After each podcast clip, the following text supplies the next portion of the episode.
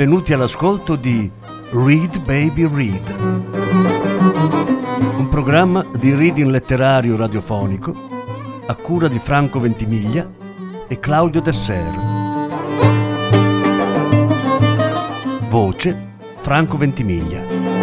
Regia Claudio Desser.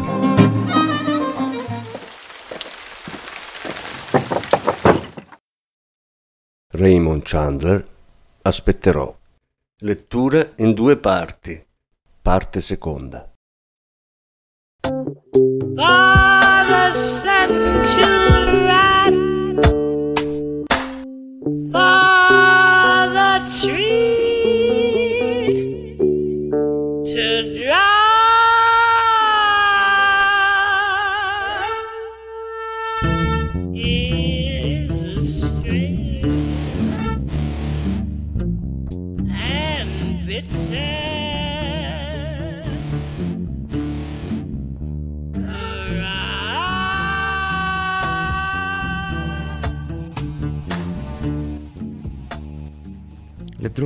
ascensori erano buie. Tony vide che l'ascensore di mezzo era fermo al quattordicesimo piano. È andata a letto, disse a mezza voce. La porta della camera del portiere, vicino agli ascensori, si aprì e il piccolo messicano che faceva il turno di notte uscì in abito borghese. Lanciò a Tony uno sguardo obliquo, coi suoi occhi color castagne secche. Buonanotte, capo. Già, disse Tony distratto. Prese un sigaro sottile dalla tasca del vestito e lo annusò. Lo esaminò con cura, rigirandolo tra le dita. C'era un piccolo strappo da una parte. Lo osservò accigliato e mise via il sigaro. Ci fu un rumore lontano e si accese la luce della tabella indicatrice. L'oscurità fu messa in fuga dal raggio della lampadina, che indicava la discesa della cabina attraverso i piani. Poi si fermò un istante, le portine si aprirono ed uscì Carl. I suoi occhi, fissando quelli di Tony, ebbero una specie di sobbalzo e si diresse verso di lui, con un lieve luccicore sul roseo labbro superiore.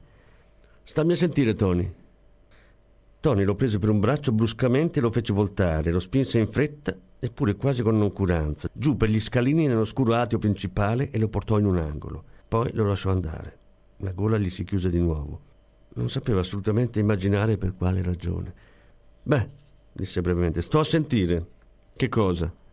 Il portiere si frugò in una tasca e ne tirò fuori un biglietto da un dollaro. Mi, mi ha dato questo, disse balbettando. Gli occhi luccicanti guardavano il vuoto, dietro le spalle di Tony. Ammiccarono. Ghiaccio e birra. Non divaghiamo, brontolò Tony. Un tale al 14B, disse il portiere. Fammi sentire l'alito. Il portiere si chinò docilmente verso di lui. Alcol, sentenziò Tony aspramente. Mi ha offerto un bicchierino. Tony osservò il dollaro. Nessuno abita al 14B. Nessuno che sia nel mio elenco. Già, eppure c'è. Il portiere si recò le labbra aprì e chiuse gli occhi parecchie volte. Uno alto e bruno. Benissimo, c'è uno alto e bruno al 14B che ti ha dato la mancia e un bicchierino. E allora? Pistola sotto l'ascella, disse Carl e ammiccò.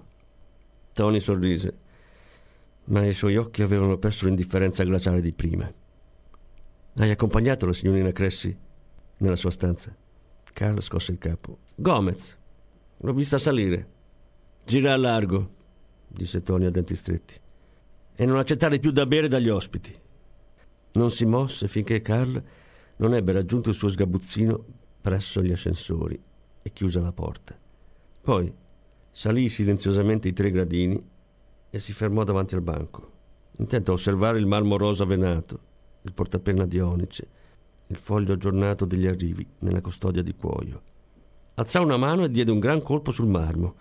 L'inserviente scattò da dietro il tremezzo di vetro come uno scoiattolo dalla tana. Tony estrasse dalla tasca interna un elenco e lo gettò sul banco. Non c'è nessun 14B qui sopra, disse seccamente. L'inserviente si strofinò delicatamente i baffi.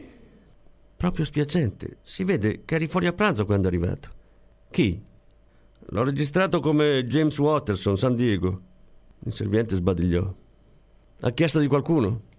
L'inserviente si fermò a metà di uno sbadiglio e guardò la cima della testa di Tony. Ma sì, ha chiesto un'orchestra jazz, perché? Mm, risposta intelligente, pronta e spiritosa, disse Tony, a chi piace. Scrisse qualcosa sulla lista e se lo rificò in tasca. Vado di sopra a dare un'occhiata alle camere, ci sono quattro stanze della torre che non hai ancora affittato. Tienti su, figliolo, sei in ribasso. Ha capito, disse l'inserviente trascinando le parole e completando lo sbadiglio. Torna presto, amico. Non so come passare il tempo. Potresti toglierti quel ciuffo rosso dalle labbra, rispose Tony e andò verso gli ascensori.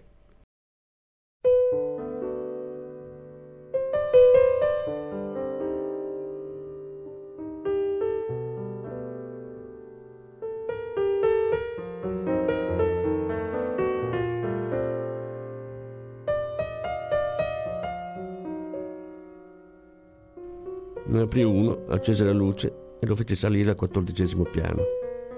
Spense di nuovo, uscì e chiuse lo sportello. Il corridoio di quel piano era più piccolo di tutti gli altri, eccetto quello immediatamente sottostante.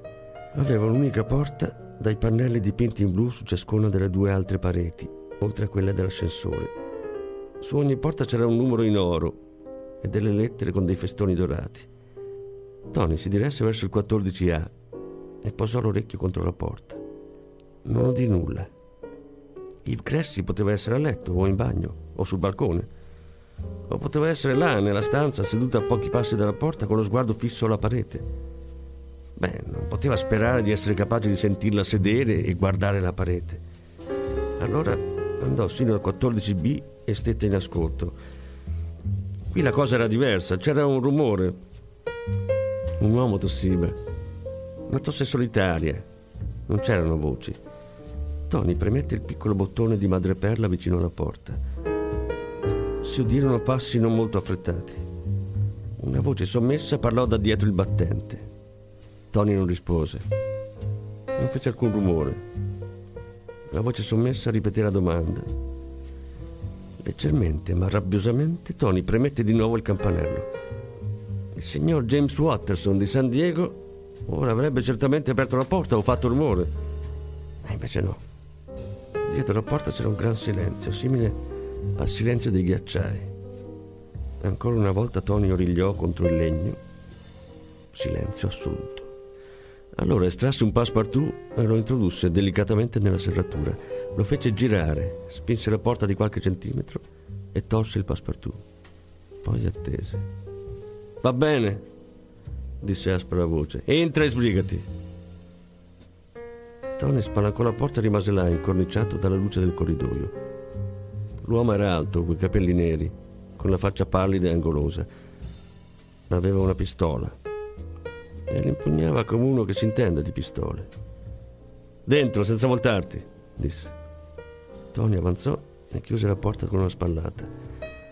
Teneva le mani un po' scostate dai fianchi, con le belle dita leggermente incurvate, e sorrideva col suo ghignetto tranquillo. Il signor Watterson? E con questo? Sono il poliziotto dell'albergo. Che emozione! L'uomo alto, con la faccia pallida, bello sotto un certo punto di vista, eppure non bello sotto un altro punto di vista, fece lentamente alcuni passi indietro nella stanza. Era una stanza grande, con un balcone che girava intorno ai due lati Porticini alla francese davano sul balcone, come aveva ogni stanza della torre. C'era un camino per accendere un ceppo dietro a un paravento a pannelli, di fronte a un grazioso divano. Su un vassoio dell'albergo, accanto a una comoda poltrona, stava un bicchiere alto, mezzo pieno. L'uomo indietreggiò e si fermò accanto alla poltrona. Una grossa pistola luccicava, puntata contro il pavimento. Che emozione, disse. Sono qui da un'ora e il poliziotto di casa viene a darmi la caccia. Benissimo, tesoro, guarda pure nel cesso. Lei se n'è appena andata. Non l'hai ancora vista, disse Tony. La faccia pallida dell'uomo assunse un'espressione inattesa. Il tono sommesso della sua voce si alzò improvvisamente. Sì? E chi non ho ancora visto? Una tale che si chiama Yves Cressy. L'uomo deglutì posò la pistola sul tavolo vicino al vassoio e si lasciò cadere nella poltrona pesantemente. come colto da un attacco di lombaggine. Poi si chinò in avanti, appoggiò le mani sulle ginocchia e sorrise fra i denti. Così è venuta qui, eh? Non ho ancora chiesto di lei. Ci vado cauto, io. Non ho ancora chiesto di lei. È qui da cinque giorni, disse Tony. E ti aspetta. Non ha lasciato l'albergo neppure un istante. L'uomo mosse un po' la bocca, quasi masticasse. Doveva essere il suo modo di sorridere. Mi sono fermato un po' nel nord, disse Adagio. Sai com'è? A trovare dei vecchi amici. Sembra che tu sappia un sacco di cose sul mio conto, poliziotto. È vero, signor Rolls. L'uomo balzò in piedi e allungò una mano di scatto verso la pistola. Rimase così appoggiato in avanti, tenendo la pistola sul tavolo e gli occhi fissi.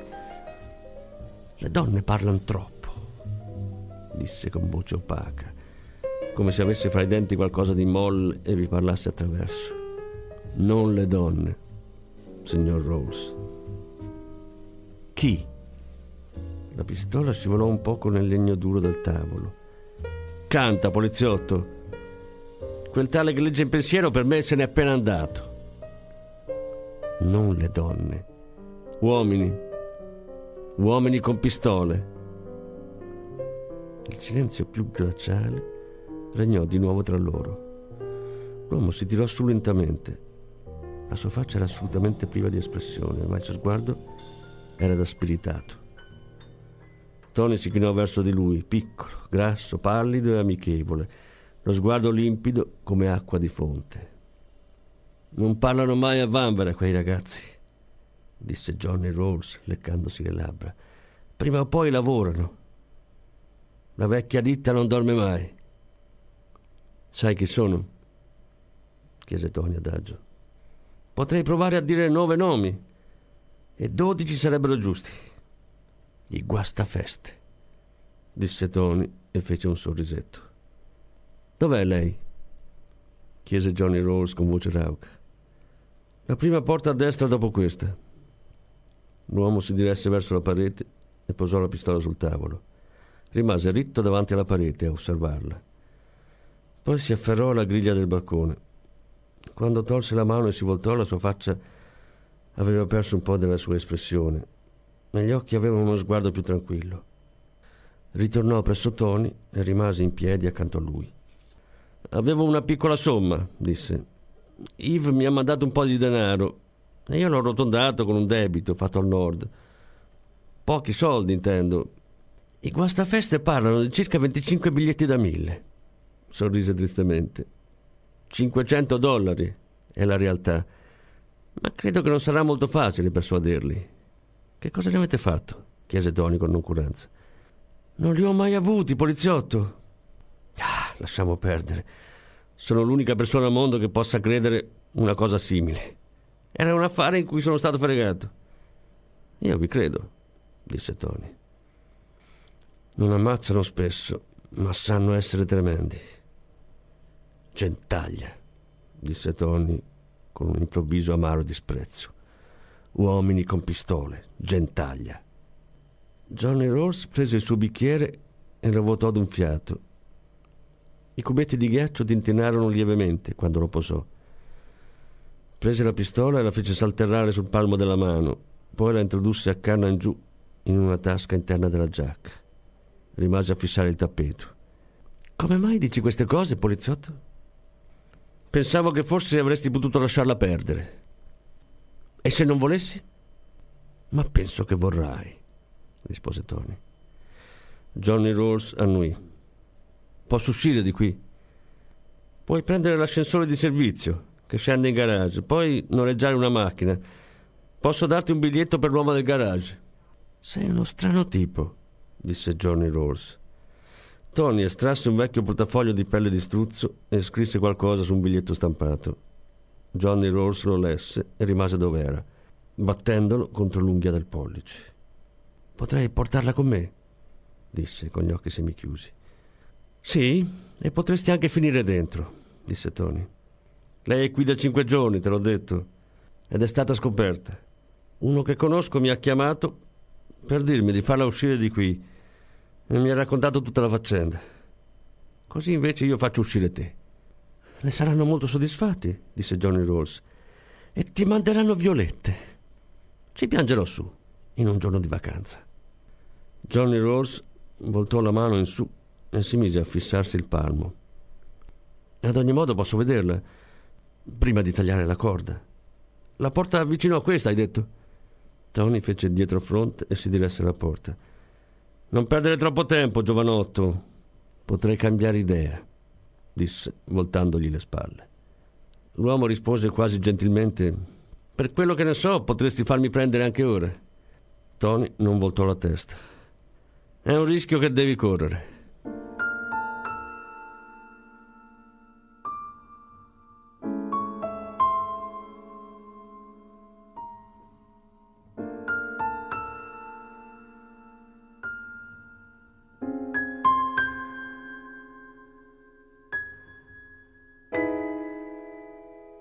Uscì dalla stanza, chiuse la porta accuratamente in silenzio, diede un'occhiata alla porta alle 14A ed entrò nell'ascensore buio. Scese fino al piano della lavanderia e tolse la cesta che teneva aperta in quel piano la porta dell'ascensore di servizio.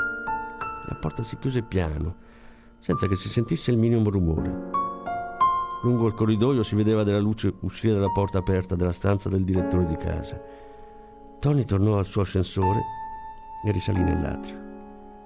Il piccolo inserviente era nascosto dietro il tramezzo di vetro, intento a controllare i conti. Tony attraversò l'atrio ed entrò nella sala radio. La radio era di nuovo aperta, sottovoce, e lei era di nuovo là, accovacciata sul divano. L'annunciatore le bisbigliava qualcosa in tono vago, così sommesso che pareva il mormorio degli alberi. Lei voltò il capo piano piano e gli sorrise. Finito di provare le maniglie? Non potevo dormire neanche a piangere. Così sono tornata giù. Va bene? Lui sorrise e annui. Poi si sedette su una sedia verde e prese ad accarezzare i braccioli paffuti di bloccato. Certo, signorina Cressy. Aspettare è il più arduo genere di lavoro, non vi sembra? Vorrei che dicesse due paroline a quella radio. Sembra che rosicchi un croccante. Tony cambiò qualche stazione. Non trovò niente che gli piacesse e girò la manopola al punto di prima. Ormai gli unici ascoltatori sono gli ubriachi delle birrerie. Lei gli sorrise di nuovo. Non vi do fastidio restando qui, signorina Cressy. Oh, mi piace. Siete un tipo simpatico, Tony. Lui si mise a fissare il pavimento, mentre un brivido gli correva nella schiena. Aspettò che passasse. Ci volle un po' di tempo. Poi si abbandonò contro lo schienale della sedia, stringendo con le belle dita un piccolo corno portafortuna. Ascoltava. Non la radio. Cose lontane, incerte, minacciose. O forse soltanto il rumore tranquillante di ruote che si allontanavano in una strana notte. Nessuno è proprio cattivo, disse forte. La donna lo guardò pigramente. E allora ne ho incontrati due o tre sui quali mi sono sbagliata. Lui annui. Già, ammise saggiamente. Penso che qualcuno lo sia. La ragazza sbadigliò e socchiuse i profondi occhi violetti. Si accovacciò all'indietro fra i cuscini e disse: State un poco qui, Tony. Forse riuscirò a fare un pisolino. Certo, non c'è mai niente da fare qui. Non so proprio perché mi paghino. Lei si addormentò tosto, con il totale abbandono di una bimba. Tony quasi non respirò per dieci minuti. La guardava soltanto, con la bocca leggermente aperta. C'era una luce particolare nei suoi occhi limpidi, come se stesse guardando un altare. Poi si alzò con cura infinita e attraversato l'arco. Si avviò all'atrio e al banco. Si fermò lì vicino per un po' Sentiva una penna scricchiolare dietro il banco. Voltò l'angolo verso la fila di cabine telefoniche. Alzò un microfono e si fece chiamare il garage. Sentì suonare tre o quattro volte. Poi finalmente una voce da ragazzo rispose: Albergo Winderman, parla il garage. Qui Tony Resek. Quel tal Watterson a cui ho dato un biglietto. È partito? Sì, Tony, già da mezz'ora almeno. Va sul tuo conto? Già. Rispose Tony. Offro io. Grazie. Arrivederci. Appese la cornetta e si grattò il collo. Poi ritornò al banco e vi diede un colpo con una mano. L'inserviente sbucò da dietro il tramezzo con il suo cordiale sorriso stereotipato, che cessò immediatamente alla vista di Tony. Non si può nemmeno lavorare in pace, brontolò. Qual è la tariffa usuale al 14B? Il serviente disse: Non ci sono tariffe per la torre. Stabiliscine una. Quel tale se n'è già andato. Ci ha abitato un'ora soltanto. Bene, bene, rispose l'inserviente con affettazione. Così il sistema non ha funzionato stanotte. Ce l'ha fatta. Andrebbero bene 5 dollari? È un tuo amico? No, soltanto un ubriaco con mania di grandezza e niente quattrini. Penso che sarà meglio lasciar correre, Tony. Come ha fatto a uscire? L'ho fatto scendere dall'ascensore di servizio. Tu dormivi. Ti andrebbero bene 5 dollari? Perché? Venne fuori il vecchio portafoglio di pelle di struzzo e un biglietto da 5 dollari scivolò sul marmo. È tutto quello che sono riuscito a spillargli, disse Tony con noncuranza. L'inserviente prese il biglietto e lo guardò con aria interrogativa. Sei tu il capo, disse e alzò le spalle. Il telefono sul banco squillò e lui sollevò la cornetta. Ascoltò e poi lo porse a Tony. Per te. Tony afferrò l'apparecchio e lo strinse contro il petto. Mise la bocca vicino al microfono. La voce gli era sconosciuta aveva un suono metallico. Le sillabe erano meticolosamente anonime. Tony? Tony Resek. Sono io. Un messaggio di Al. Parlo? Tony guardò l'inserviente. Uh, sì, gentile, gli disse a denti stretti. L'inserviente gli rivolse un sorrisetto e se ne andò. Parla, disse Tony nel telefono. Avevamo un affaruccio con un tale nel tuo albergo. L'abbiamo pescato mentre stava tagliando la corda. Al ha la vaga idea che tu l'abbia fatto scappare. Gli siamo stati dietro e l'abbiamo preso in mezzo. Ma non è andata proprio liscia. C'è stata una sparatoria. Tony serrò forte l'apparecchio e le tempie gli si imperlarono di sudore.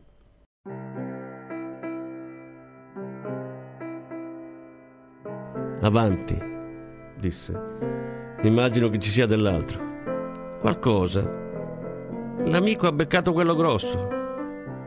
Al Al mi ha detto di dirti arrivederci. Tony si appoggiò al banco e dalla sua bocca uscì un suono che non era una parola. Capito? La voce metallica sembrò impaziente, un po' annoiata. L'amico aveva una pistola, l'ha usata. Al non ha più bisogno di nessuno. Tony scosse il telefono, la cui base colpì il marmo rosato. Aveva un nodo alla gola. La voce disse: Questa è la situazione, amico. Buonanotte. La comunicazione si interruppe, col rumore di un sasso contro un muro. Lui si guardò la palma aperta della mano sinistra, prese un fazzoletto e l'asciugò adagio adagio, stirandosi le dita con l'altra mano. Poi si asciugò la fronte. Il serviente sbucò di nuovo dal tramezzo e la guardò con occhi scintillanti.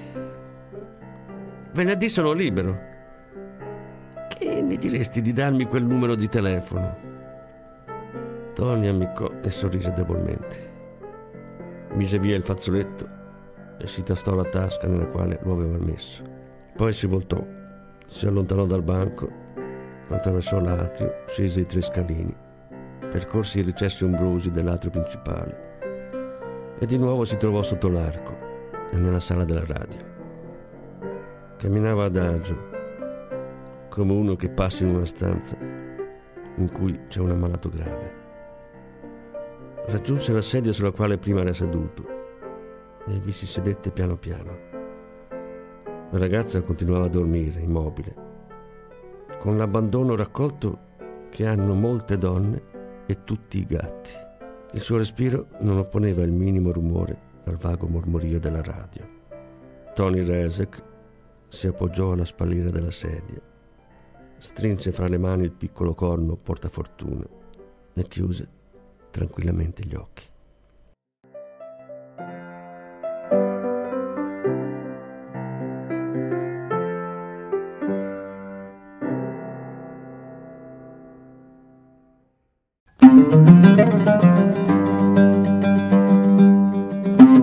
Avete ascoltato Read Baby Read un programma di reading letterario radiofonico a cura di Franco Ventimiglia e Claudio Tesser. Grazie per l'ascolto, alla prossima settimana.